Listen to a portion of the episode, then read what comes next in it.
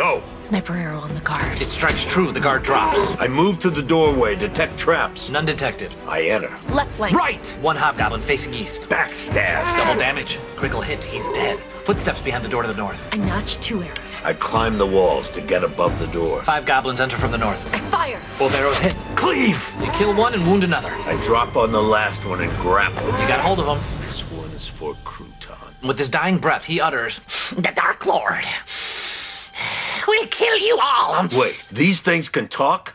I want two taken alive. I want to try something.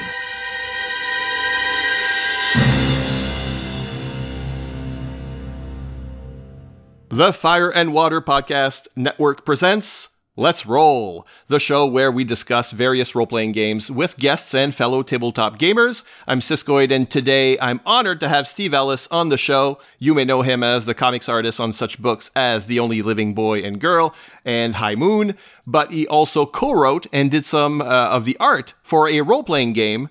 We're talking about Superpowers the first class RPG for third rate heroes. Uh, welcome to the show, Steve Ellis. Hi, thanks a lot, Siskoid. Um, it's good, great, great to be here. You know, I've had this this uh, game for years. Uh, you know, I was taken by the cover, I think. I, I got it. I'm a collector of role playing games, and I like superhero gaming in general. So anyway, I got it, and I I never put two and two together. That is to say, I you know I don't know necessarily the credits on any games just per se. You tweeted about the game, and I just oh my god, that's that that is that is the art. That that is one of the artists. And then i, I looked over it and you know, you're a playtester you uh, you co-wrote it uh, you, you, know you wrote a scenario about it. So I that's when i reached out. Right yeah yeah. And we did play it. So uh, in preparation for this i got my group together and played it, kind of fussed with it a little bit. So I will have stories about how I felt about it as well. Oh, I'm kind of interested to know, yeah, to know what you fussed about. That's cool. And we did enjoy it, so I'm not, not going to be lying through my teeth. so just to put people in perspective as to what this is, uh, Superpowers, it's called the first class role playing game for third rate heroes. It's by, uh, well, you know, you're not the only comics person in here. Uh, it's by Fred Van Lente with additional material by Ryan Dunlavey. Steve Ellis, Carson Jones, and Alan H. Zatko.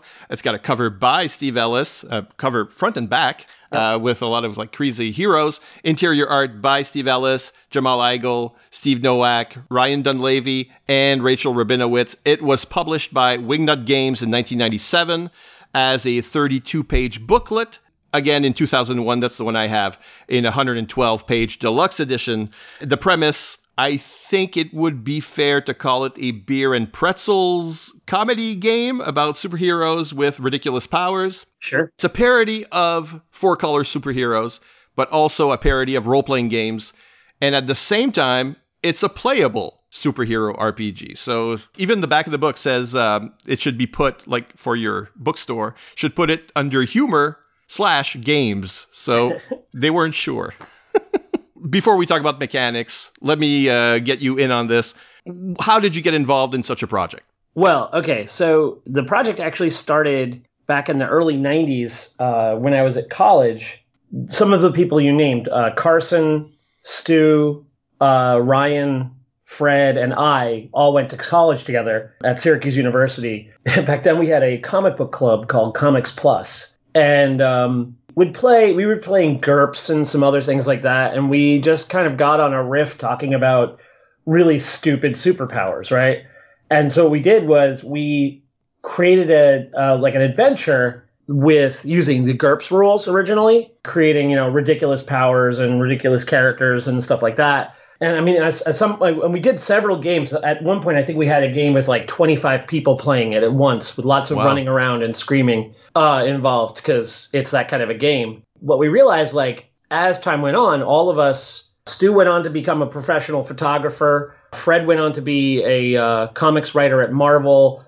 Uh, Ryan is a comics artist and writer who has Evil Twin comics and does all kinds of alternative stuff with Fred and or indie stuff like Fred. I've gone on to doing role playing games and comics and and we all kind of and actually, actually Fred also wrote some Call of Cthulhu stuff. So we've all had like this kind of love affair with both comics and games. And so a few years after we graduated, four of us were living in a, in a house together in Brooklyn.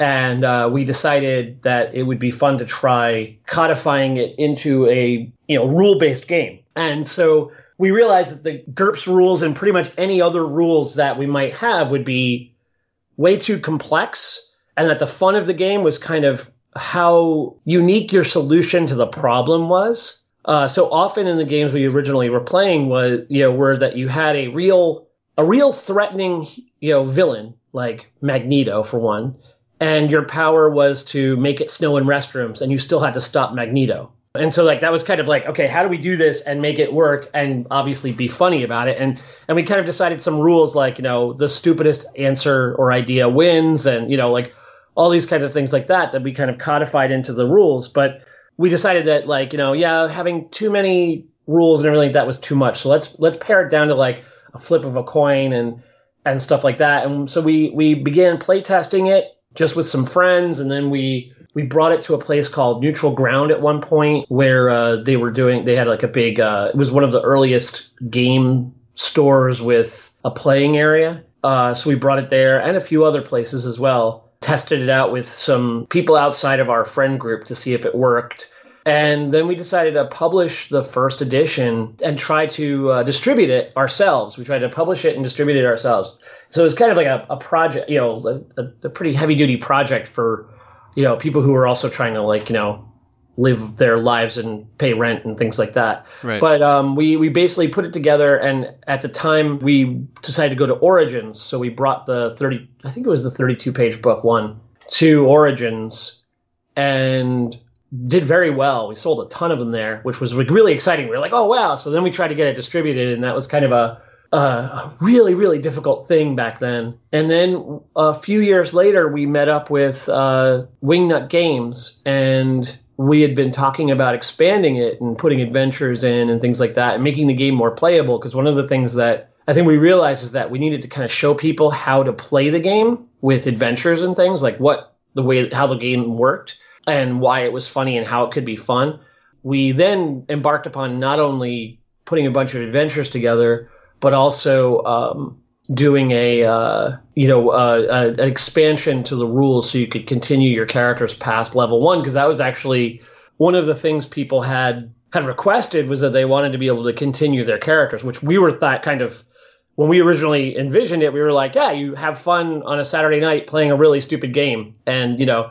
Uh, not that you would play a, campaign, but some people wanted to have long campaigns. So we're like, okay, well, let's figure out rules for that. So we figured out uh, rules for that, and we and then in that time, we gathered a few of our other friends, like um, Jamal Igle, who's uh, who's a really good friend of ours, still is, uh, who is a, a, DC, pretty popular DC comics and other artist. He's, you know, I think he's working on the Wrong Earth right now. And Lauren Rabinowitz, who uh, is also known as the Cartoon Goddess. We we inscripted them and we put out a uh, a larger edition, which is the one the one you have, the longer 110 page edition, with all 100 powers fully illustrated and uh, adventures and all kinds of stuff. So basically, it was something that it's been. It was kind of a a lark at first that turned into a really fun game and adventure for us. You know, we ran around and did a bunch of things because of it. I, I think people might ask why my show rarely talks about, never talks about Dungeons and Dragons or it's just I'm more drawn to these smaller games where the tone can be, you know, is peculiar, and I think this is the case here.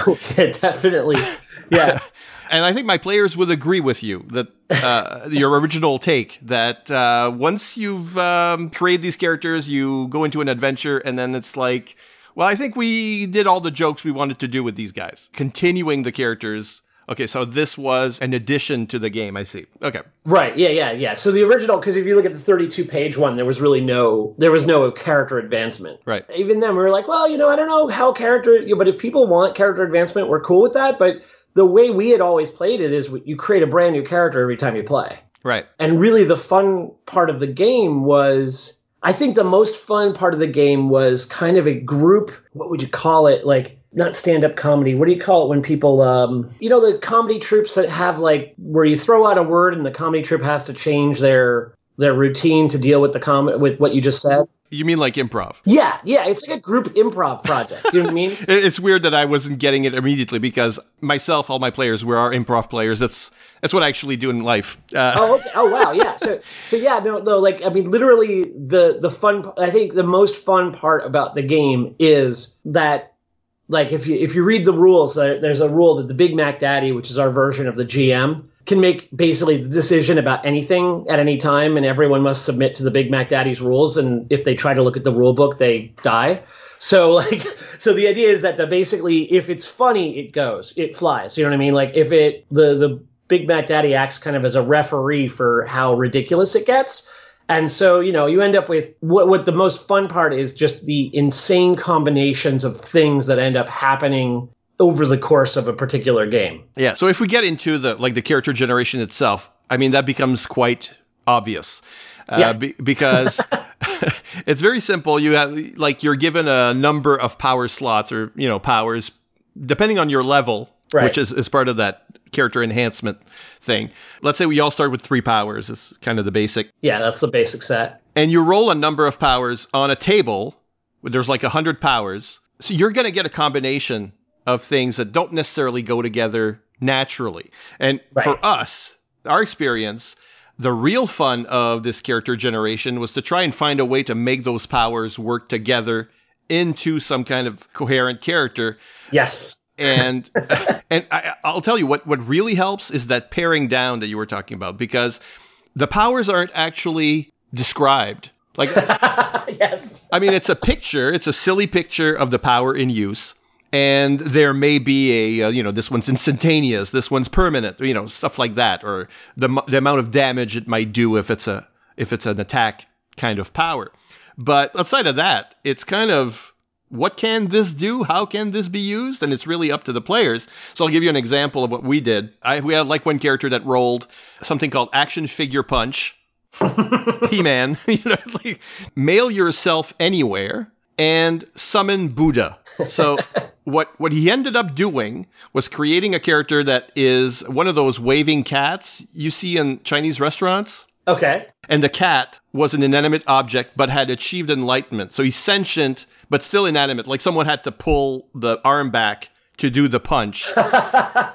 and he's he's small enough that you can put him through the mail. And at some point, uh, we let him, I let him get lost in the post so that he would uh, loop back from the end of time through to the beginning, so that he would already be in the uh, villain's office when they came in Oh, I like it. So you can mail yourself not only anywhere but anytime. anytime. So, um, and I mean, there was there was going to be time travel in that adventure, you know. So Right. it's uh, and he did call up Buddha a couple times, but it's how you combine these powers because they're completely random. Yeah, yeah.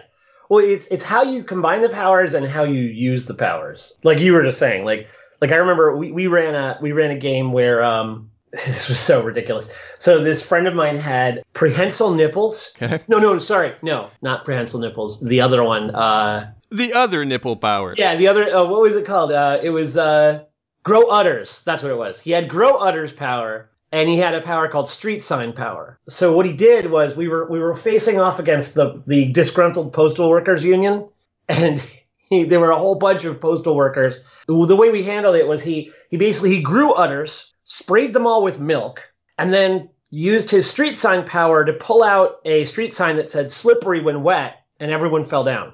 Okay. So yeah, so it's like totally ridiculous, you know. And he had to roll to see if he could get the one. We had not roll, but we had, he had to do rock paper scissors to see if he got the sign that he wanted. Basically, street sign power makes whatever the street sign says true, but the Big Mac Daddy gets to decide what the street sign is that you pull out. So you know, the way we did it was like you ask, "Oh, I want this this street sign," and if if he succeeded in the in the rock paper scissors, he'd get it. If he didn't, he'd get something else. Uh, and he so happened to get the one he wanted, and, and everyone fell down. So it was, you know, all the all the postal workers fell down, and we, you know, he was able to subdue them all. But it was like this just ridiculous, a very ridiculous game. Well, there is something of of this in um, in Toon. There's another Steve Jackson games. They don't just make GURPS, but uh, Toon, you, you play cartoon characters, and there's sort of like a 50-50 chance of anything happening or going right.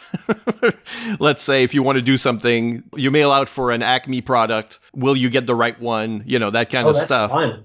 Yeah, I've never played that. Okay, so I, I thought maybe it had been kind of an inspiration in a way because it's it's like it's another comedy game which would have been out, you know, during this. I mean, it's funny. I being you know completely honest, I've heard the name, but I've never played it.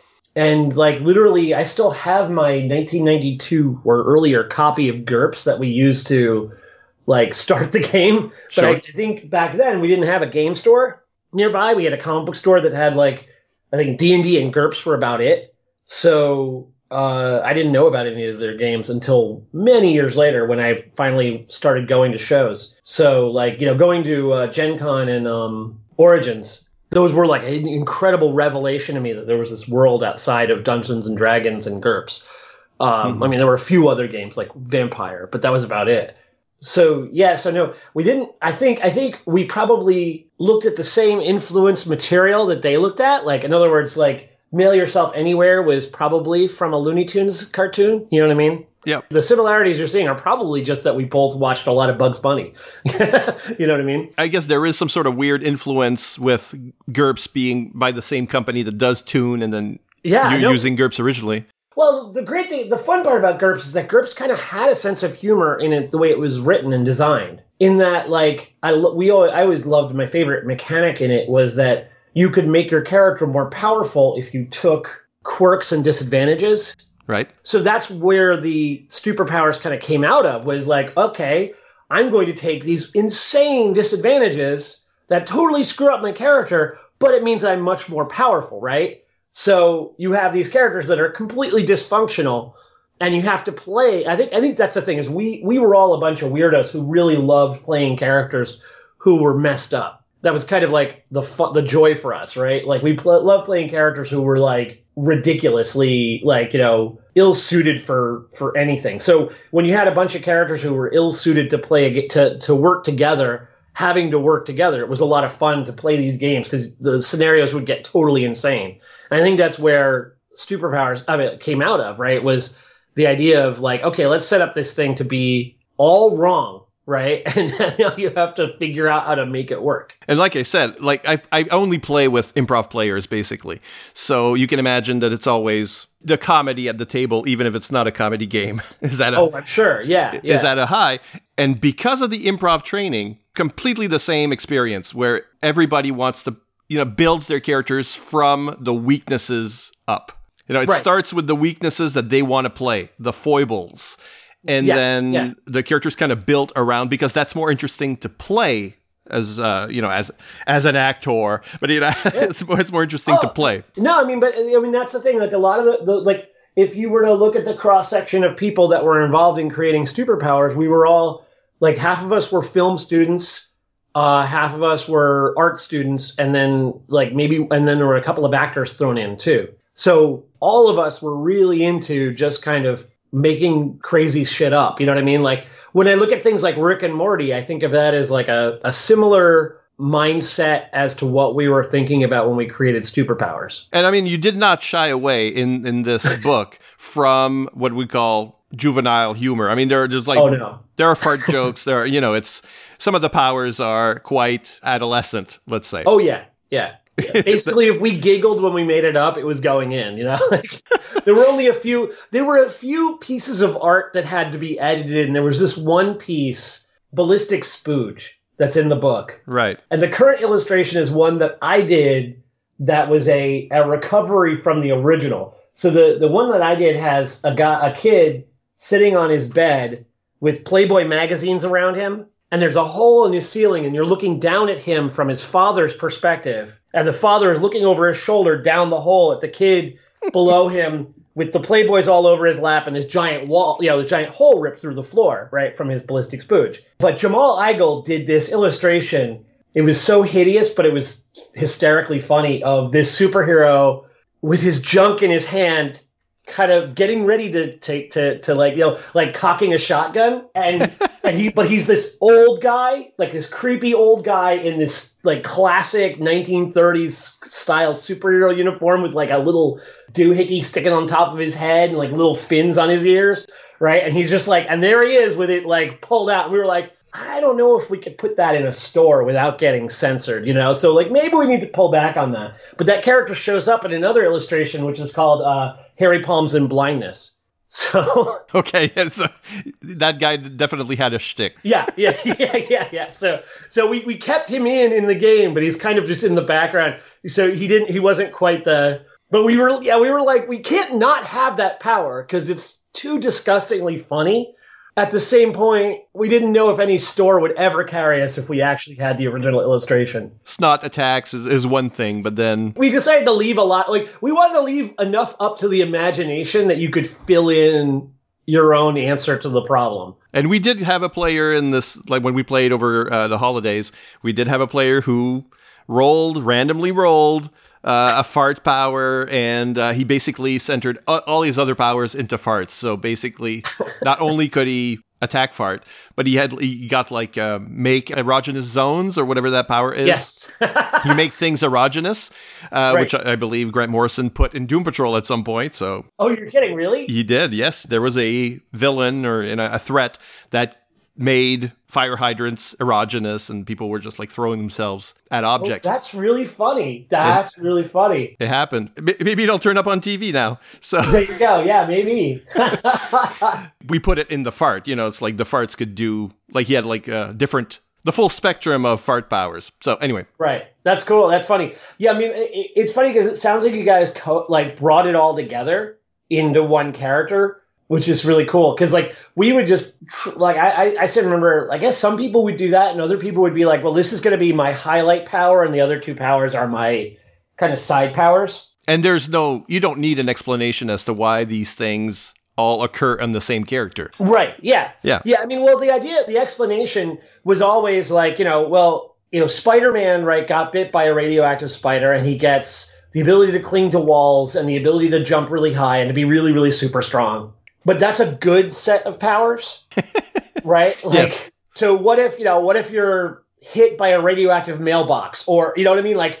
So like you know, and you're not going to get good powers. You're going to be able to mail yourself anywhere, right? Or you're a mutant, and, and that was a good easy answer. Is like you know everyone's a mutant, so you just get a power, and yeah, there's for every Cyclops, there's a guy who can make it snow in restrooms. The roll of the dice isn't necessarily in the favor of having a useful power. No, no. You know, you, you'd think there'd be more of these morts in, in the Right. world, you know.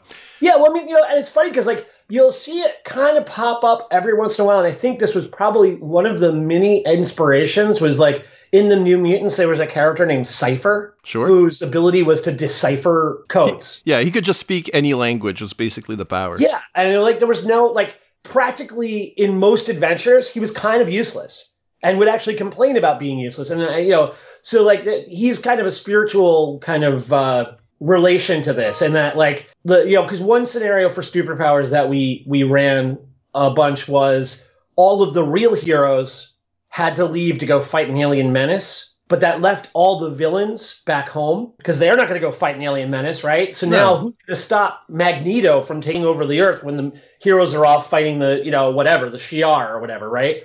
So the only people left are the losers who got powers like, you know, like, you know, make it snow in restrooms, right? So what do you do? Like, it, it was actually really fun. Like, I remember we ran a scenario at one of the shows, and this kid was really, really smart he was like, he's like, okay, I have the power to make it snow in restrooms. He's like, okay, uh, how much money do I have? And, and like in our in the game, like basically your resources are whatever resources you have at the time. So if you have ten dollars in your pocket, that's how much money you had. And he had a twenty, and I was like, you got twenty bucks, right? And he's like, okay, so uh, is there a big box store nearby, like a Walmart or something? And I was like, yeah, sure, there's one down the street. And he's like, okay, so I run down the street, and I'm like, all right, that that takes about ten minutes. So meanwhile, entire buildings are being destroyed while he runs down the street.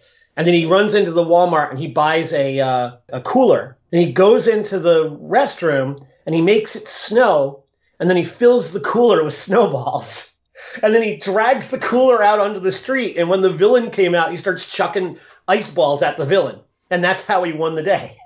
so it, it was like super incredibly convoluted to like get to this answer. And it took him like meanwhile while half the city's being destroyed and the other characters are struggling trying to solve it, he's off running away getting, you know, get buying stuff at Walmart, you know. I'll have a like a nice solution for you when we when we get to talking about the, the scenarios in this book.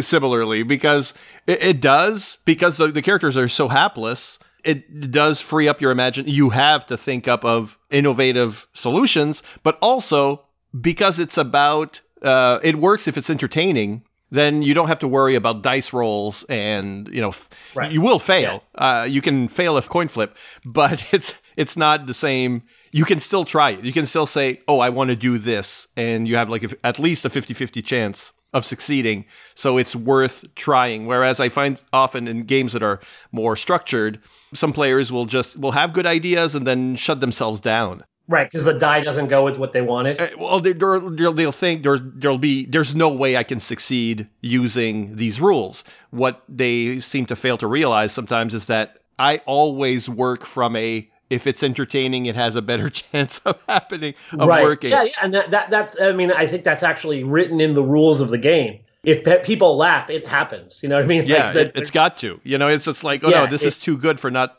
for it not to happen. Or at least let's let's have a spectacular failure that is as entertaining as what was it, you know, at the same level as your ambition. you know, it's it's got to be somewhere yeah. in there. Like some of the stuff that I think is because I was looking through it again recently, and like some of the stuff that I think I kind of feel like it's born out of is we were all a bunch of guys who had been playing D and D. You know, I guess it was what AD and D back then. Uh, yeah, it would have been like uh, first and second edition when Yeah, we were all coming up around the same time. Yeah, and, and we were kind of experiencing that point where we were more creative than the rules let us be. You know, like you want like you know you want your character to be able to do something that just stretches. That like if you were do, in that scenario, you might think of something totally off the wall, but your character can't do it, right? Or doesn't have any extra skills to help them do it. So there's there's no allowance for well, I can I, I could do it, but my character can't do it, or I can think of it, but my character can't think of it. And I think we all were kind of enjoying the idea of just being able to take the gloves off. And, I, and it's interesting because that's one of the, the conundrums with the game was when we were developing it originally, the idea was that you have all those stupid powers and you're fighting legit villains, right? So with real threats, right? Uh, so imagine, you know, Thanos is coming to Earth and you have to stop him. And then when we when we reapproached it, we were like, well, let's make the villains goofy as well. And it was always kind of a, a toss up as to whether we'd rather have the villains be serious or goofy. And I remember it kind of being a long argument discussion as to whether we wanted to go because it, it kind of changes the idea of the game if the villains are goofy too. But it, it ended up being fun in just a different direction. You know what I mean? Like if the, gillen, if the villains are a bunch of idiots, then that's fun because they're entertaining to hear. So like part of it was like to give the GM enough room or the B, Big Mac Daddy enough room to kind of like you know come up with the most insane stuff and then you know and then run with it and then the players have to react to that whatever that is you know I, I don't know if the villains in the book are necessarily goof like the, the heroes are definitely goofy, but the villains are more like uh, satirical or parodies of you know of maybe comic book villains that we know uh, or Yeah. or comic book characters that we know. But still, their power level like it seems like their powers are much more threatening than anything the Yeah. heroes you know basically have. So yeah well i mean that that's that's kind of been the that stayed right Yeah. the idea that the villains are way more powerful than you yeah it's kind of like i guess I, my, my thought is like if luke skywalker was as powerful as darth vader you wouldn't care right Mhm. but because he's this pathetic kid farmer boy who goes up against a guy who's been fighting for however many years and has this awesome armor and all this training and he still wins that's why you cheer for him right so the the idea is you're you're playing the ultimate underdog. You're playing a person who's like basically powers are practically disabling rather than enabling. You know? Yeah, because in terms of the comedy, I mean, there's there's that there's the the power differential creates a comic effect that is natural, you know, that you could, would get in normal superhero comics where you know Spider Man's up against Galactus. There's something funny about that in a way, Right. But also, uh, yes, we talked about how it could be juvenile, but it is also a good satirical streak in there. You know, one of the things is like characters can have uh, in the character generation can have uh, what they call uh, what good points and bad points, or yeah, turn ons Yeah. and turn offs. You know, there's different, but some of these, you know, you could get like these sorts of advantages or disadvantages. Might be that you had the car, you had the Batmobile for the the group, or you know, there's stuff like that. But there are a lot of it is kind of based on media culture, which feels like today. Seem okay, yeah, we're in there. But in even in 2002, when maybe these rules were added when the book came out, kind of seemed prescient in a way. It's like it's like there's like all these paparazzi and and you're curating basically up and down and fans and it's almost like it's signaling uh, social media culture in a way that we know now, but at the time, it's like, really? Well, was it already like this in 2002? Is without I, asking myself, uh, reading You know, this. I, I don't know, but but Fred Van Lente was the guy who kind of spearheaded that. And he's a really smart guy. And like one of the things that I always he and I worked on some science fiction projects that were a specific science fiction project that the idea was extrapolating on, you know, what they call hard sci-fi where you look at the modern day and then you extrapolate from there. And it's scary how many things he came up with in the early 90s that are similar to what to what is happening right now. Wow. It's actually really scary. So that stuff was pretty much like he I don't I don't think he necessarily made that whole section himself, but he definitely came up with the theme for that and we kind of all ran along with it and he has a really really biting satirical streak to his work. Yeah, I've often shined his car. It's like uh, he's uh, he's one of my favorite comics writers. Oh yeah, really? Yeah, Yeah. yeah. No, he like I said, we we worked on a lot of a lot of projects back then, and the two of us together often had that had this very kind of, especially him though, this uh, like this really biting kind of view of the world and really observant. Like you know, he really he really kind of understood things on that on that level. So like yeah, when you could have Kennedy family connections as a turn on. And then a turn off was Bush family connections, you know, like he was definitely showing his politics and it was in you know and and he was definitely showing like a a savviness about media and you know I think one of them is also Princess Di or something like that. I think so. Yeah. Uh, there there's some connection to Princess Di I forget and but then you know there was also I mean like there was a comic back in at the time when we were reading comics because like I said we had that comic book club there were a lot of books coming out at the time that were very that deviated from the typical superhero type thing. You know, like you said, Doom Patrol was coming out at the time when we first were working on this, and um, and that had a lot of kind of like surreal kind of elements to it. And there was a lot of like Alan Moore was doing all kinds of stuff that was kind of breaking the fourth wall, and and you know, and it was kind of a lot of reaction to the idea that like you're not supposed to say this, so we're going to say it. You know what I mean? Like Yeah, but I could d- definitely imagine someone picking up superpowers and and creating the Brotherhood of Dada, for example, you know, in the Doom Patrol, because Yeah. the powers are so outlandish and bizarre and strange that Right. Make a painting that eats Paris. yeah, right? exactly. it's like uh, where th- where is this coming from? So about apparently Grant Morrison's uh, dreams, but that's apparently yeah, I can see how that that sort of percolated and became this. And I think the way that the what you eventually came up with for the uh, character advancement is definitely in that you know media savvy kind of vein because it's you start off as a rookie as a no name and then you as you go through the levels you reach like a, a peak where you're at you're Yep. you know you're at your most iconic I guess and then you drop back down until you're a has been and this was Right. Yeah. this was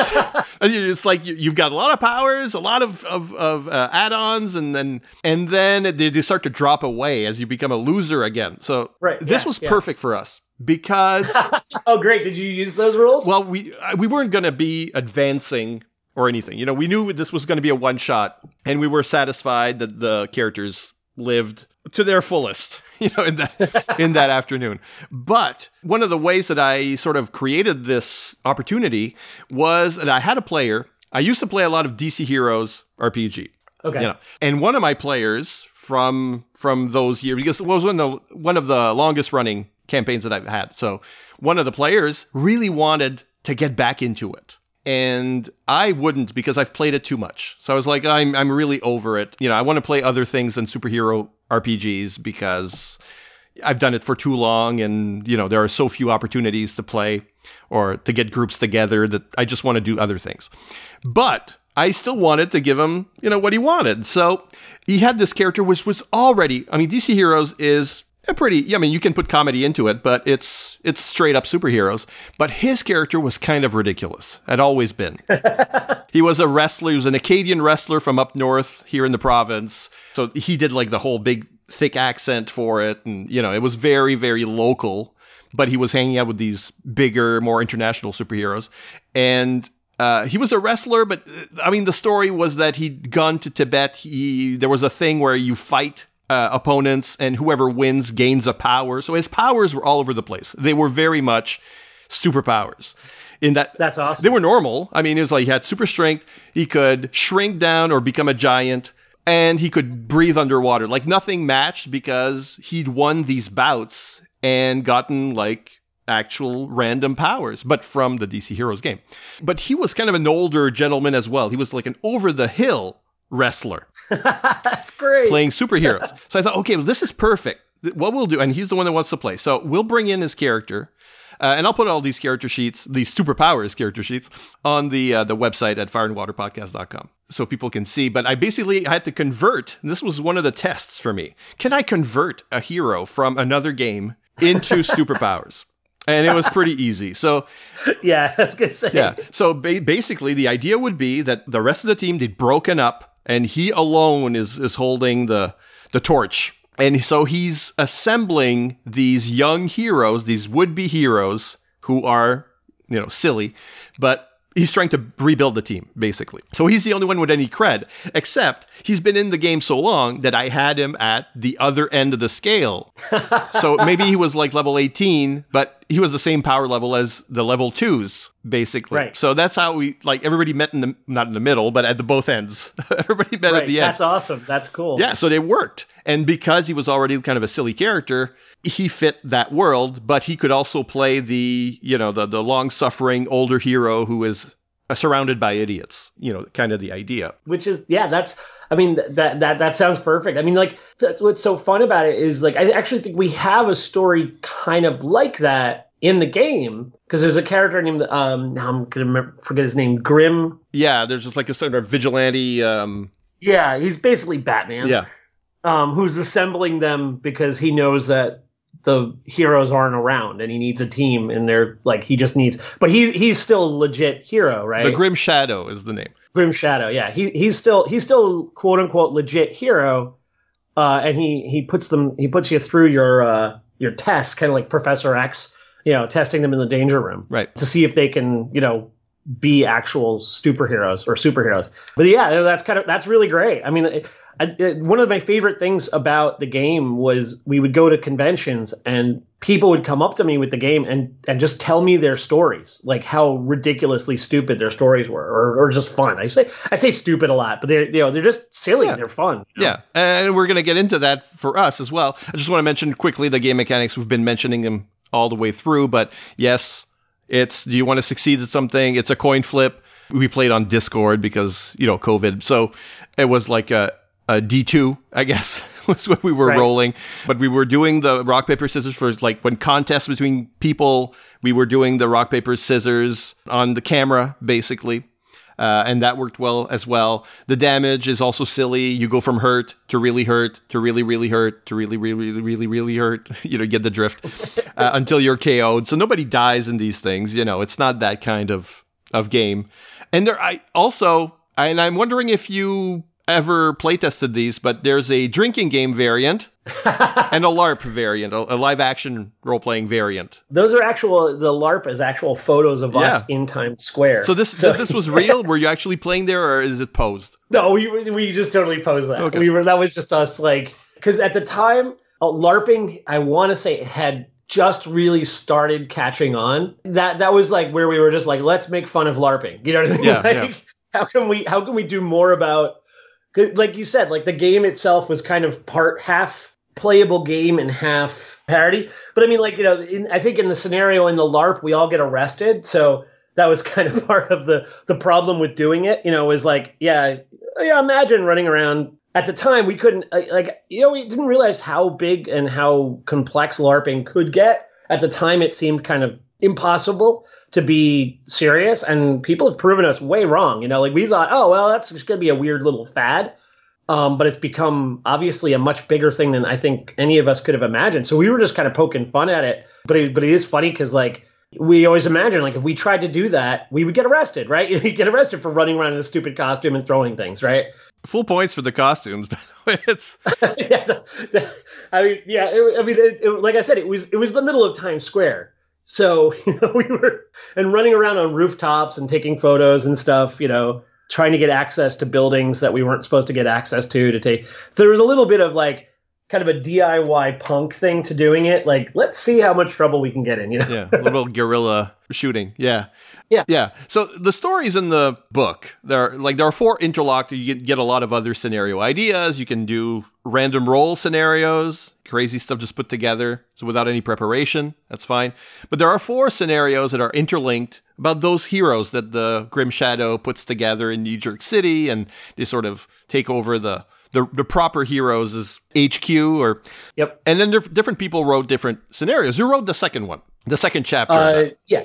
Yeah. The devolution dilemma. Right. And uh, that's the one we played. Basically, well, I knew I had you on the show, and th- that might have. At, at first, I said, well, no, I'm not going to put him on the spot and play his scenario or anything. But at, at the same time, I was looking at it, and the villains in this just captured my imagination. I felt like like I could see these guys in an actual comic book and I would read about like these particular villains in in a book that would be like, you know, like a fun superhero comedy kind of setting Yeah. and it had time travel automatically.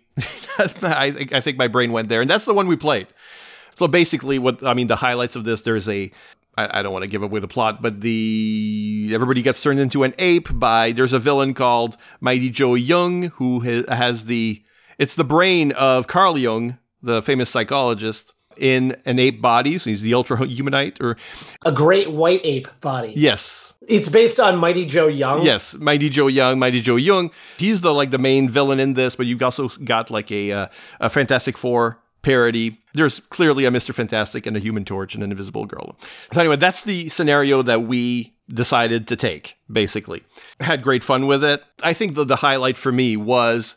One of the characters I haven't mentioned had a uh, an open bar inside his chest. That power, uh, and Yes. and um, and then so so my guys are oh we got to defeat this villain towards the end there, and they Google Jung and they could because like someone had like some librarian. That's Nice. That same character had librarian powers of some kind. So he did this research and he looked up Jung, and Jung was famously, I guess, an alcoholic and, and so they, I mean, pretty unscrupulously decided to capitalize on on that element. Uh, and since they had an open bar, they're sort of offering drinks. And next thing you know, the you know the villain is incapa- incapacitated, and uh, and then they you know they fix history or actually make history better because over the hill wrestler hero tracked back and inserted himself into the actual Justice League or something, you know, so so that he he's never has been basically. Oh, so he ends up getting to become the real hero he always wanted to be. Right. That's awesome. And since there's no follow up, I mean, there doesn't need to be a follow up. Everyone agreed at the end of this that, yeah, it, it was a lark. The three new heroes, we did all the jokes that we thought we could do. If we ever play again, it's going to be, with- you know, we're just going to roll up new guys and it's going to be, you know, all new fresh material. it was basically the thought. Right. But these scenarios could be played or are sort of meant to be played in sequence, right? It's funny because we originally were just going to have a bunch of different scenarios, and then uh, I think it was Al Zatko uh, came up with the idea of, of you know having them all kind of linked together so that there would be a, a an overarching story arc to them all. So the that overarching story arc was the Grim Shadow story, right? So that was you know to kind of link them all. You could play each one and, and then event and I guess develop your characters moving up. I mean, one of the things that we one of the things that I've learned about since, which I didn't know about, is like you know the game. Oh, now I'm blanking on the name. That everyone's probably going to know exactly what I'm talking about, where it's like a post-apocalyptic game where uh, you get mutations and the mutations change all the time, so you get new powers. So Gamma World or Gamma World, thank you. Yeah. So like, had I known about that when we were, had I known about that rule idea when we were doing superpowers, I would have said every time your character, because of some strange accident between games, your character gets all new powers. oh, that would So yeah. you're still the same character, but then you get all new powers. So now you have to, you know, you, can keep the investment right, in the character. yeah. So the person can be the same person.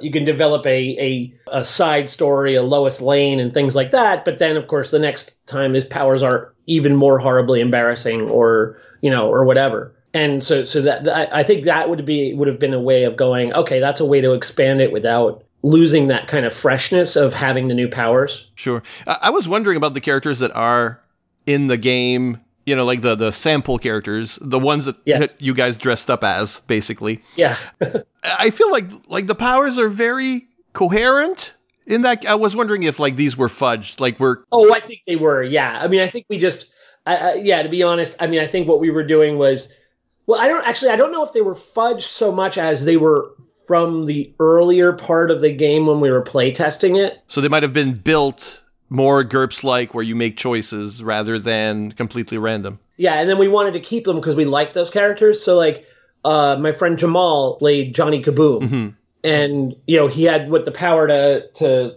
spontaneously combust. Right, there was just something to take that away from him and to make it different wouldn't have been as much fun. So. You know, the fact that we could make him a Johnny Kaboom mask and have him running around the streets of New York dressed as the character was, uh, you know, and it was based on him anyway. He's been known to combust. no, no, no. Well, no.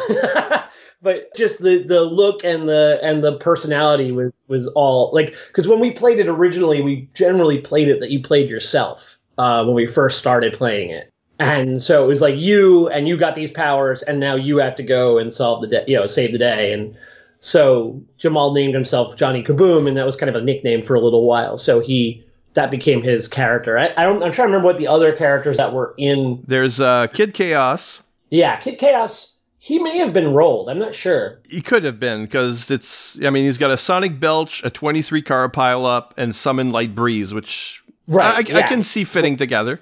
Janet Deluxe is the other one, and the All Nighter. Yeah, the All Nighter. What had um, Sugar Rush power? That's the one. Yep. Yeah, yeah, and and something else. He had and he had find a 7-Eleven anywhere. I think. Yeah. Find convenience stores, Sugar Rush, Nacho Downpour, and change time zones. So he might have been fudged except for the change time zones. I'm not sure. Like I, like I said, it, it- you know, it's funny because like sometimes the rolls work out, or it might have been we rolled them five different times and said that's a cool character right. because that's very possible that we did the same thing. Yeah, you give yourselves a like a number of choices, and you pick the the power set that sort of inspires you. Well, yeah, and, and we had to draw these guys too, right? So we wanted to have them be. It, it's kind of funny though, because like when I when you know, have you ever like so the character for Kid Chaos? I don't know the timing of this at all because I have no recollection, but I know I didn't see it until afterwards. There's this movie with um, Ben Stiller, Mystery Man. Mystery Men, yeah, no, I didn't see it until after we did Superpowers. because that's. I mean, It's very much superpowers. And I, and Kid Chaos kind of looks like Ben Stiller from that movie. Mm-hmm. And I remember being like, "That's really weird." Like, I, like you know, there was no like. It's just one of those weird things where great minds think alike, I guess, or or terrible minds think alike. But he looks kind of like, uh, and I don't remember what Ben Stiller's character name was, but you know, like I think he was Rage Guy or Rage or something like that. But he was just funny because he like had the same hairstyle as Ben Stiller and kind of looked like him. I'm like, that's really weird. Like it was totally coincidental, but but you could imagine the shoveler and the bowler kind of. oh, to- Coming out of this. I mean, there's, a, there's a guy with the utensil and the guy with the pull my finger. I forget what his name Yeah, was. so that that's all. Yeah, some of this is very much in, in line with superpowers. So there is inspiration out there. You know, for someone who how do how does this work? Well, there is movie inspiration for this. Yeah, yeah, and it's really it was really funny because I remember watching the movie and like literally going, "This is superpowers! Like what the hell? This is like complete with villain who's more interested in his uh, or a hero villain who's more interested in his his news profile than in in actually saving anybody's life." Yeah, Because there, there was a character in, in Superpowers called Right Wing. When he was originally created, he was a superhero who only had one wing, so he could only fly in circles. so it's obviously a political comment, but he was kind of like he's kind of like the fascist version of Captain America. And like, and yeah, his motivation is very similar, if I remember correctly, to the char- the lead character in um in My- Mystery Men. Yeah, so there, it's just really funny how like I don't know, it's, it's one of those weird things where you're like there was something in the air, you know, different people see the same connections and then make the same, you know, make similar stories and art out of that, you know. yeah, yeah. I always like to end these shows on lessons that we might have learned uh, running it, playing it. In your case, designing it, drawing it. You know, are there things that you did with superpowers that then you brought into your other work or into your further role playing experiences? Well, okay, in role playing experiences, I would say the ability to as a, when I play as when I run a, as a GM, which can sometimes frustrate people, but going off the cuff on certain things and hiding the dice so that the characters succeed when they're not supposed to, or or fail when they're not supposed to because it's more interesting for the story. So mm-hmm. allowing, you know, like in some ways allowing the characters to have those like moments of like, okay, there's no way that person could have done it, but yeah, go ahead. It's it's awesome and don't tell them so they don't know that they got kind of that extra help. You know, because then it's more funny, you know, or more fun. Like, you know, oh, this character who shouldn't have been able to do it did this thing, you know. So it's kind of like trying to figure out the instinct of reading your players and figuring out what's going to make them have a good time. I feel like sometimes that you you need games like this to unlock something for your other games, so that when Oh yeah, yeah. if they, they like you break them of whatever uh, habit they have of, of of you know not doing certain things because they don't think they'll succeed or so you free them up and once that's unlocked they'll be a lot freer in other games sometimes too free i've seen it where it's like okay you want to narrate this scene entirely uh, you know it, it, it kind of feels like that with certain players because they picked up the habit from these more free flowing crazier Right, games yeah. but uh, i'd rather have that than someone that goes, oh no, that's not going to work, and then shutting down other people's plans sometimes. Part of the thing about being a GM is, in a way, facilitating the players to succeed, especially if they come up with, like, you know, if they come up with an awesome Mission Impossible idea, then let them do it. You know what I mean? Like, that's cool, right? If they come up with something that you're like, yeah, that, that doesn't make any sense to these characters necessarily, but it's really cool or or however you know what I mean. Like it's there's something like that. I like to jump in and let them have that so that the game so they all feel like they in a way they have a story to go tell people about. Yeah, yeah. Th- those are the moments that people tell later. you Yeah, know. yeah. Yeah, they, they tell, oh, my character did this thing that was totally ridiculous. Like, I should not have been able to make that arrow shot, but I did, you know? And it's like, yeah, that's like, that made that character for that person so exciting. And I think that's what's cool about superpowers. You kind of have to let the players do absolutely ridiculous things and and just laugh along with them, you know. So in a way, I, I think it kind of taught me how to take the rules as a guide as opposed to a, a restrictive force, you know Mhm. Yeah. because I've definitely had that situation where you know you have a rules lawyer in the game. Uh, even as a GM, the rules lawyer says, "Well, that's not really how it's supposed to work." And I'm like, "Yeah, but it was so cool. They were going to do something so neat, and now you just killed it with the rules." You know, so there's a certain amount of like, like that's why there's a rule in the in superpowers where the Big Mac Daddy is the final rule sayer. You know, because basically you don't want that interference because it can throw the whole game off of uh, off of its role. You know, and I find that really helps with horror games.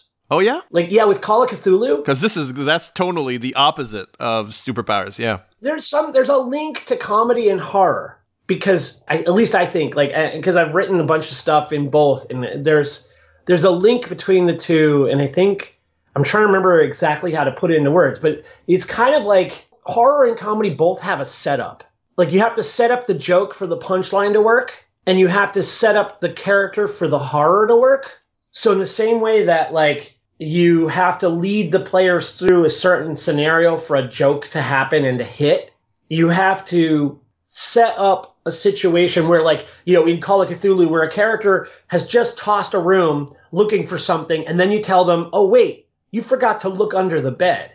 And then they realize they look at you and they know something bad's going to happen, but then they still have to check it.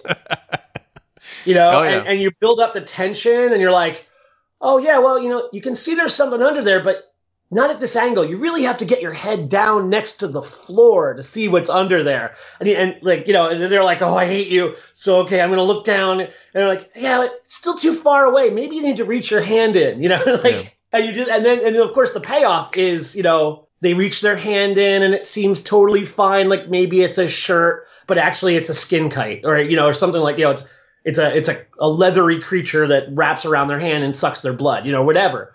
But the you know it's the same kind of setup in in superpowers. If you set it up that way, you're kind of giving them ex- certain expectations, and then you're pulling the expectations away, or you're you're holding the expectation off until the moment where the tension is so high that when you reveal it, it's funny. You know, It's interesting that you put these two together because it's like to me to me that's a bit of a holy grail. It's the kinds of players I have. It's I find it's hard to do horror because everybody's joking so much.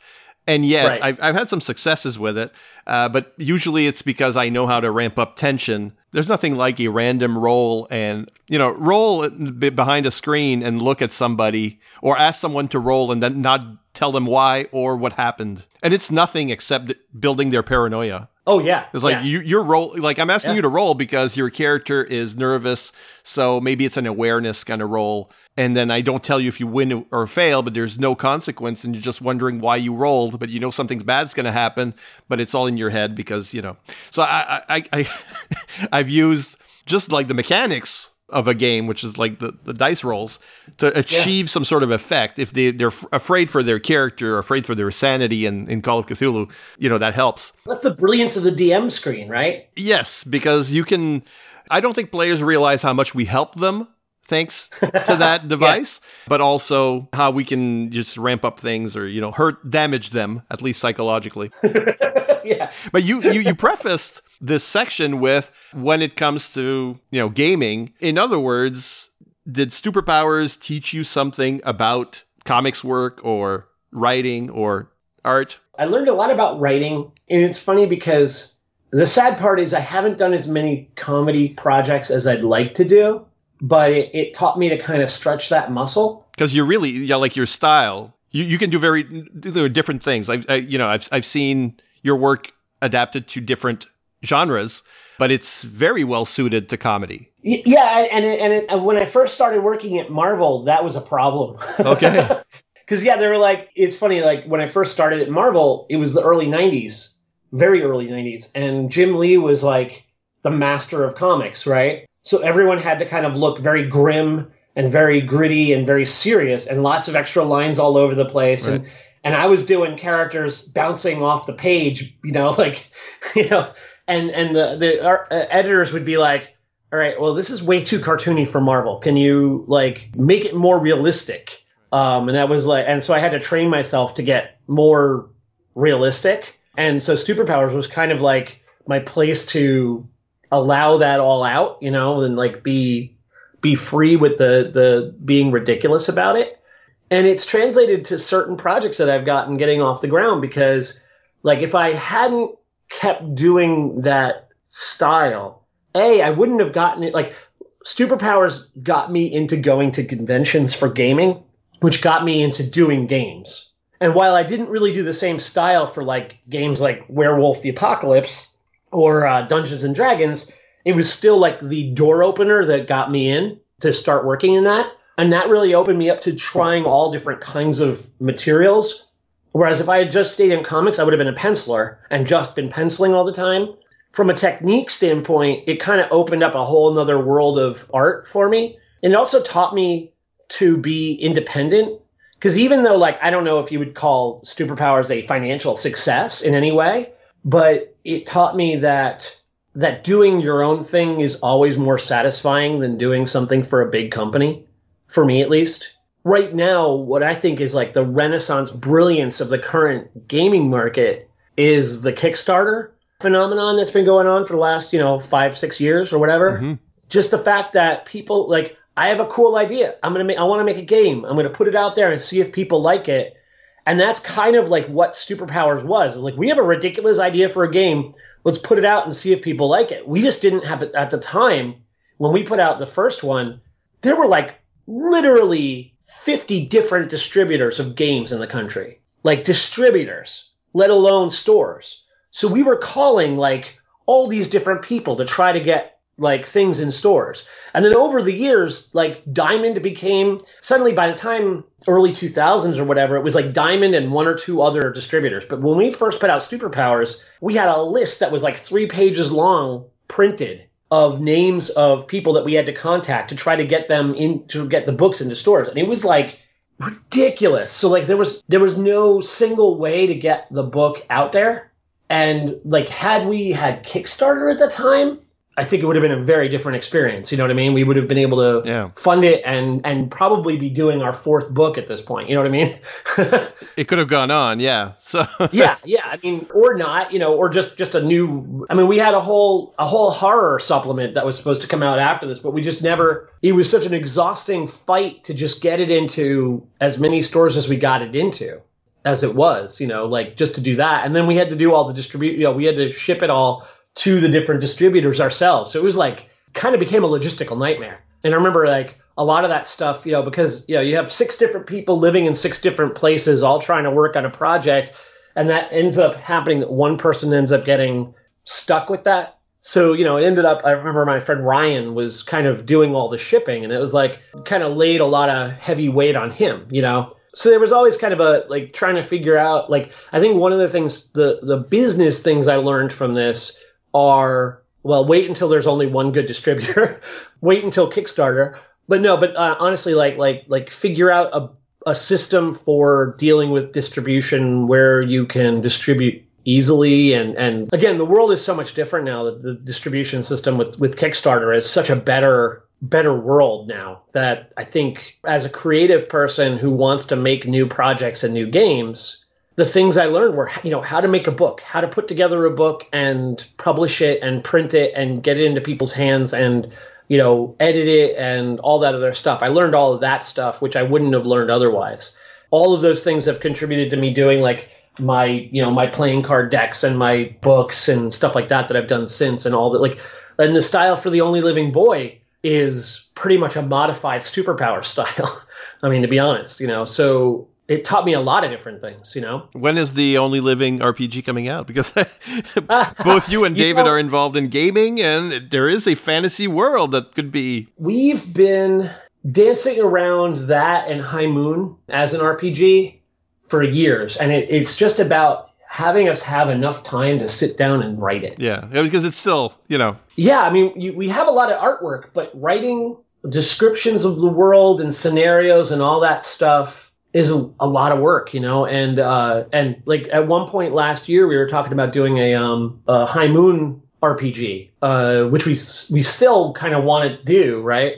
And the idea would be, you know, old west horror, werewolves and monsters, and and and mythology and lore, and you know, and that would be kind of the mix. The thing that that held us up was just you know, we had people that we wanted to work with and stuff like that, but just trying to produce the only living girl book three, right? yeah, takes precedent. You know, like you can only do one kind of quote unquote free project at a time while you're trying to make a living, you know? So like you have to choose your battles. And unfortunately, the role playing game keeps getting pushed further along because it's one we don't have a contract for. You know what I mean? right, right. It's interesting how how much like this was originally a college goof, and it seems to have had a like a large, big influence on your career. maybe more personally than career wise. I don't know how many people who hire me know anything about superpowers, but from a personal standpoint, um, the people that I met doing it were a huge influence on me, and they and they've all we've all kind of. You know, not all of us, but a lot of us have moved on. I mean, like, do you know who Donato Giancola is? He was one of the original players in Superpowers. He never wrote a scenario, but we went to school together, and so, like, you know, he, we were, know, he, I forget what character he played, but he played characters in the original GURPS version of Superpower. So we had like this really good crew of people around us, and we all kind of pushed each other back then to, you know, to kind of explore ideas and not shut each other down, which I think is really, really another lesson that's really good is when you're in a creative situation. Brainstorming is about accepting other people's things, and that whole yes and thing from uh, from improv is really really important to the brainstorming process. And so when you're being creative and you're trying to create with a group it's a really powerful thing to be able to you know kind of say okay you just said that thing and on first inspection i don't know if i like it but let's try it. Let's see what happens if we go there right? And sometimes you learn something maybe it's the right way to go or maybe it's not the right way to go but it, it, in the creation of projects i think it really helps to be able to be open to all the weird ideas that come up because you never know whether that weird idea is going to be the answer to the the way that idea is supposed to be you know We'll we'll stop it here. okay That was Superpowers. I want to thank my guest Steve Ellis for bringing the insight on this. Uh, Steve, what are you working on right now? What where can people find your work? right this second i'm working on a project that i'm not sure if i'm allowed to talk about Okay, let's not talk about it. so the other things that i'm working on that i can talk about are i did two decks of playing cards that are like monster family illustrations and they kind of like have a sense of humor to them called the thornclaw manor playing card decks and so i have those and i, I sell them on my website and i have a, a book as well an art book that's all portraits of Victorian horrors, like Victorian Lovecraftian creatures and stuff like that. That's all on my on my site. It's a Big Cartel, Steve Ellis art at Big Cartel. And then I'm also working on the Only Living Girl book three. So like David and I did a series called The Only Living Boy, which was a pretty big book when it first came out. So we're working on the kind of sequel slash sister series to that called The Only Living Girl. Um, and we're on the third book right now, working on that. That's, the first two are out in stores, and they're kind of like a, I, you know, it's funny. Like you could say they're young adult, but I think they reach out. Yeah, I'm I'm an older adult and I enjoyed them. So it's like an adventure series, fish out of water. I would describe it as Alice in Wonderland meets Kamandi. Oh, interesting. I, I was gonna say Alice in Wonderland meets um, Flash Gordon, but I can see the Kamandi thing too. Yeah. Yeah, something like that. Anyway, yeah. yeah. Um, and it's just a blast because like it's unbridled creativity. You know, like the whole thing of like don't stop with an idea, see how it goes. You know, how crazy can it get? And and uh, that's what I like about working with David is that we'll push the ideas to this sometimes ridiculous level, but they work. You know. And uh, you know, when we we did some series from Marvel, uh, we did the Winter Guard from Marvel, and you know, David wanted a giant bear smashing a dinosaur from an airplane. So it's it's kind of like superpowers like in that way, you know. yeah. so you've got all of that. Uh, if people are looking for superpowers, you know, you can get the PDF version on the DriveThru RPG Yep. and all these sites. Still carry it, no problem. I'll let you get back to to your work. it's my evil secret project. Yeah. no, And uh, I'll be back after this break with Game Master advice and your feedback on our previous episode. From David Gallagher and Steve Ellis, the award winning team that brought you The Only Living Boy, comes this thrilling new action adventure series, The Only Living Girl. Hi, my name is Andra. People call me Z. I was a normal girl. I loved science, my bear, and my dad. One day, tragedy struck. But that wasn't the end of my story.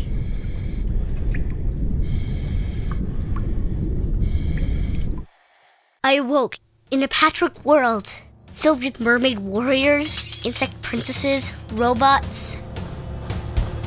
A world created by my dad, who had become a mad scientist.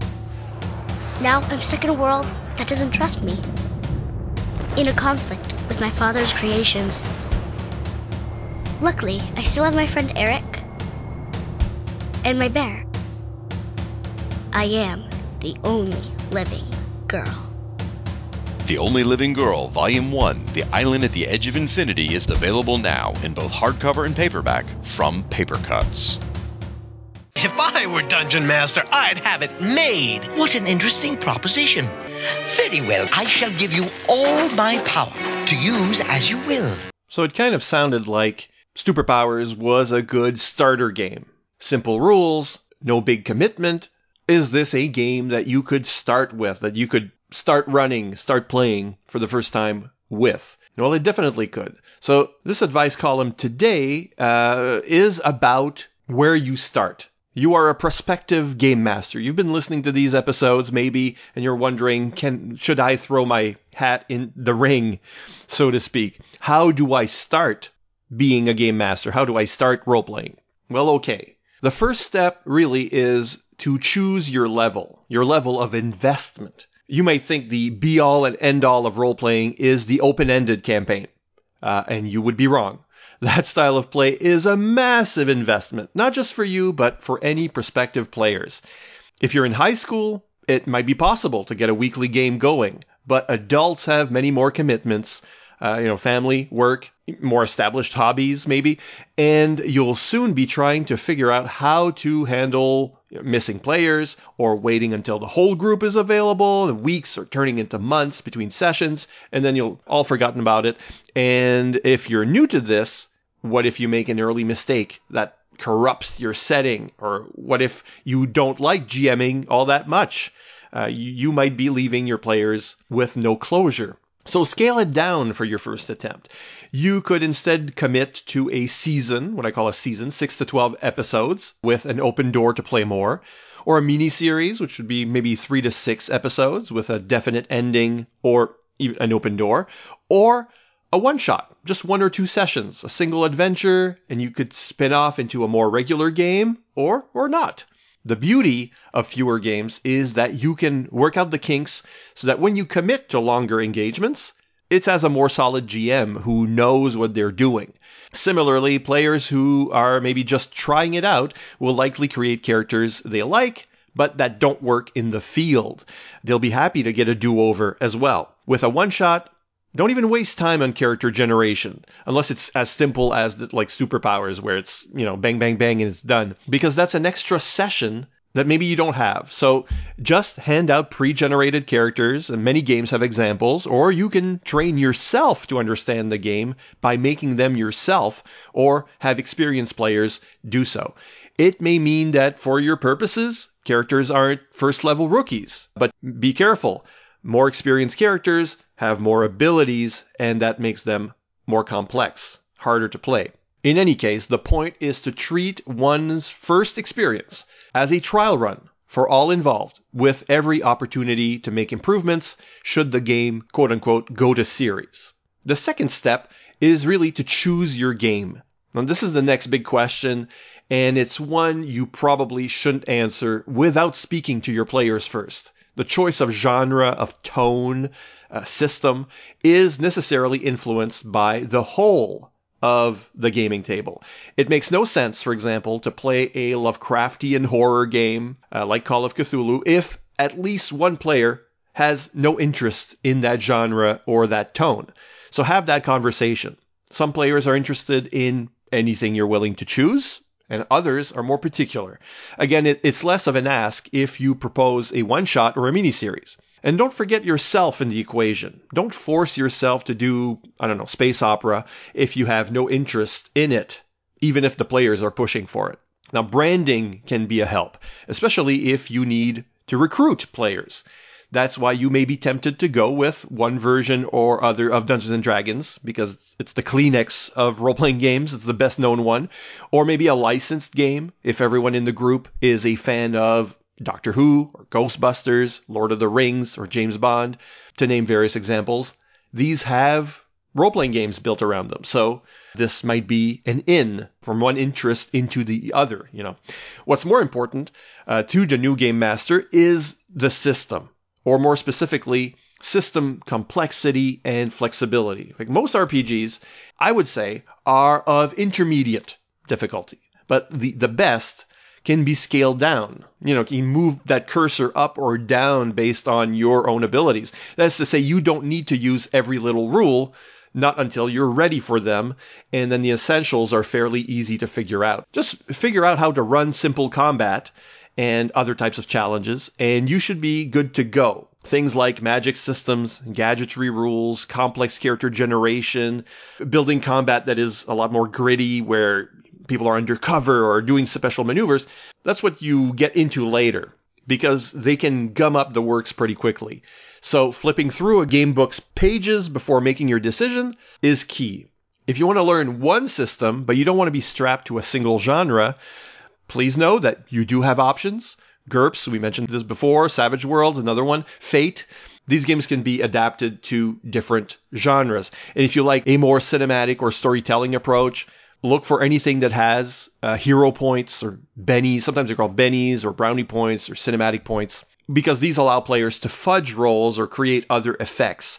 Do you have a head for numbers? Do you want more options than a simple system allows? You should choose something that you can run, that you can run smoothly. So look for reviews online. I think good places to go are Board Game Geek or RPG.net to help determine if a system is for you. Borrow books from a friend. Do the research because you're going to invest money into this and you're going to be stuck with it. You, you know, you're going to have to play what you have. It has to work for you. And at the purely logistical level, is the game even available to you? So comics and game stores do tend to keep mostly current stuff. There are usually a good secondhand section somewhere uh, that may be worth mining. So even a costly game like D&D can be gotten at lower prices this way. Also on the more affordable side is the PDF option. So sites like DriveThru RPG, uh, they sell game books in physical and or digital form, the latter being the cheaper option. Digital books are usually searchable, which makes them even more useful to new GMs, especially when you're looking for rules on the fly.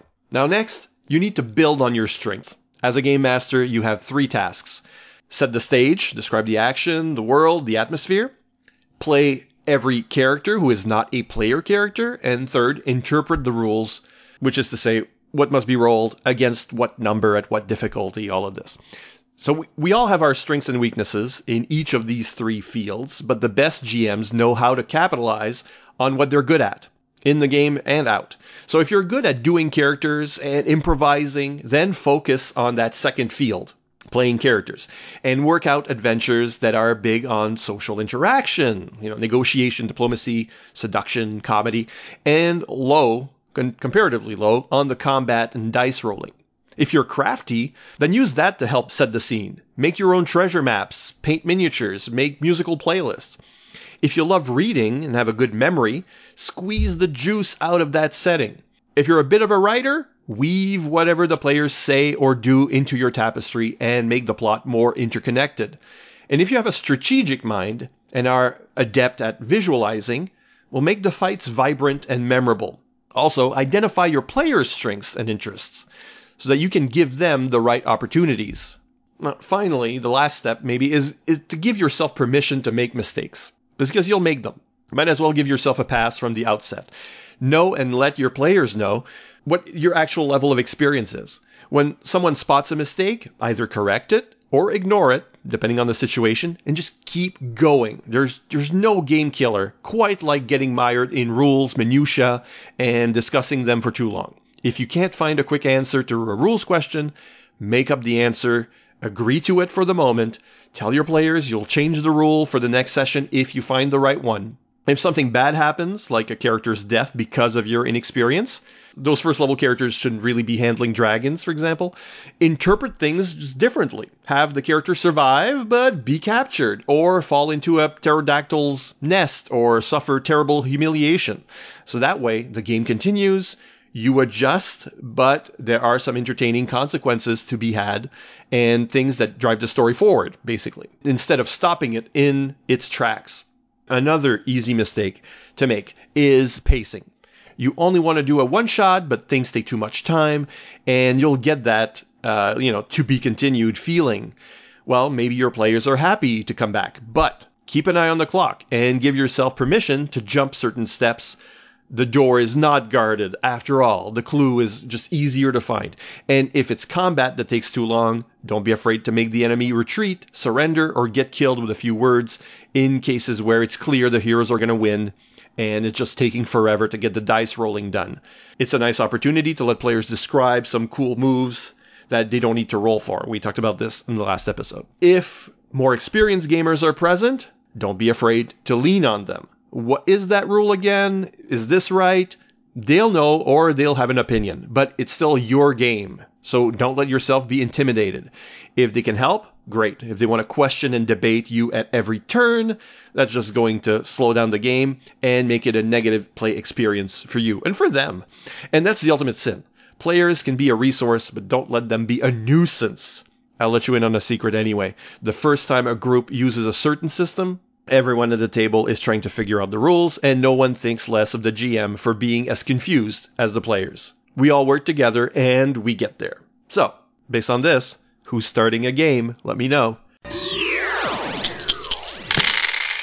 Before we get into your feedback for the previous episode, I just want to mention that uh, Steve Ellis and I were talking after the recording, and uh, we we realized that one of the influences on superpowers must have been the Bwahaha Justice League, which is covered you know on this network by uh, our friend Shagg Matthews. And so before he starts screaming at you know, at his at his pod device. Steve did say it was one of his favorite comics at the time. It was his favorite take on the Justice League. So yeah, that is obviously in the comedy of superpowers as well. Was coming out about the same time that they were developing this. Just setting the record straight. And uh, now let's talk about that previous episode in which we talked about GURPS Black Ops, which is sort of a GURPS Men in Black kind of thing. Mike Danis says, as a person who just recently got into DMing, well, this is interesting, I really am enjoying all these episodes. I'm getting so much great information about how your players are really enjoying the storytelling aspects of the games. Uh, and makes me want to try and incorporate more storytelling in my games, even though the players, my kids, are more about I want to use my axe to hit him. I feel like they would enjoy the game more if I emphasized the story or a hook and the general role playing of it all the more. So that's great to hear, uh, Mike. I, I, think playing with kids is a whole different ball game where you know you were, and I haven't done that in, in years. You know, trying to get my little brother and little sister into it. But I, I recognize the challenge. When I started, it was as a teenager, so the emphasis was more on the game aspect, uh, running through scenarios and combat, and, and we became more interested in the story aspect as we grew up. Although some games I might run today still have a gamist aspect. Still, you know, the story is supposed to be central. So playing with kids, you're going to have that, that learning curve and you're going to see it happen. Chris Lewis says, I'm going to put in a shout out for the uh, Storium.com website, uh, of which I'm a great fan and subscriber. It's really a combination of online role playing and shared creative writing experience. And it's that writing storytelling element that appeals most to me. There are basic weaknesses and strengths for each player character, which will be familiar from traditional RPGs, but there are no dice involved. Just some limitations to incorporate into the direction of the narrative. And like Mike Danis, I really enjoy your GM tips feature. It's great to hear such uh, an experienced game narrator share his pearls of wisdom. The tip in that episode was about going diceless. Rob McCarthy here says, as a dude who gets very bored by high level D&D people throwing planets at each other, but battles still taking a month, I'm all for diceless. There you go. Brian Linton says it sounds like the high number of character creation points led to some issues for the players, with one, figuring out how to spend all the points while still creating a unique character, and two, remembering all their skills and abilities during the actual game sessions. Looking back on the campaign, did the characters actually need all those points to survive the adventures, or would you decrease the number of points if you were to do this all over again? So I asked the players actually, and Shalif answered this. He said, I wouldn't change a thing. I think the initial shock was due to this not being a common problem to face when playing tabletop RPGs. While we initially discuss the difficulty in making things different, the way it ended up transpiring actually had all four of us know who each character was and what their speciality contributed. Really, what ended up occurring is that we, the players, found a way to reframe an RPG experience with the same concrete boundaries to which we were used and it became less about survivability and more about the narrative approach to resolving the issues in a way that emphasizes storytelling as the main driver. So that's Shalif. On my end, I just treated the PCs as nearly indestructible, so I threw everything possible at them, including Lovecraftian madness monsters, which are not built, you know, to be battled. So in such a context, it doesn't really matter if it's 100 points more or less. And Malk says, Woo, the scope of those character sheets sure are something else. I've struggled with just making a second level D&D character. My DM has to remind me midway through the first session that my dexterity was actually plus 3 instead of plus 1. You'd think I'd have realized that given I was playing a homebrew fairy race and based every single thing on the sheet around being an assassin. Thankfully, the flub matched the flavor as their occupation was a fugue state completely unaware to them. My own piece of learned tabletop wisdom is if you have a good in fiction excuse for your own out of fiction incompetence, you'll be the most immersed player at the table. Well said. And on that, the Fire and Water Podcast Network has a Patreon page at patreon.com slash FW Podcasts. If you like this content, want more like it, think about leaving a one-time or monthly donation. And let me also remind you that you too can leave comments at fireandwaterpodcast.com on the Fire and Water Facebook page or on Twitter where we are FW Podcasts. You can also follow the show on Spotify under the uh, Fire and Water Presents feed. So until the next episode, let's roll.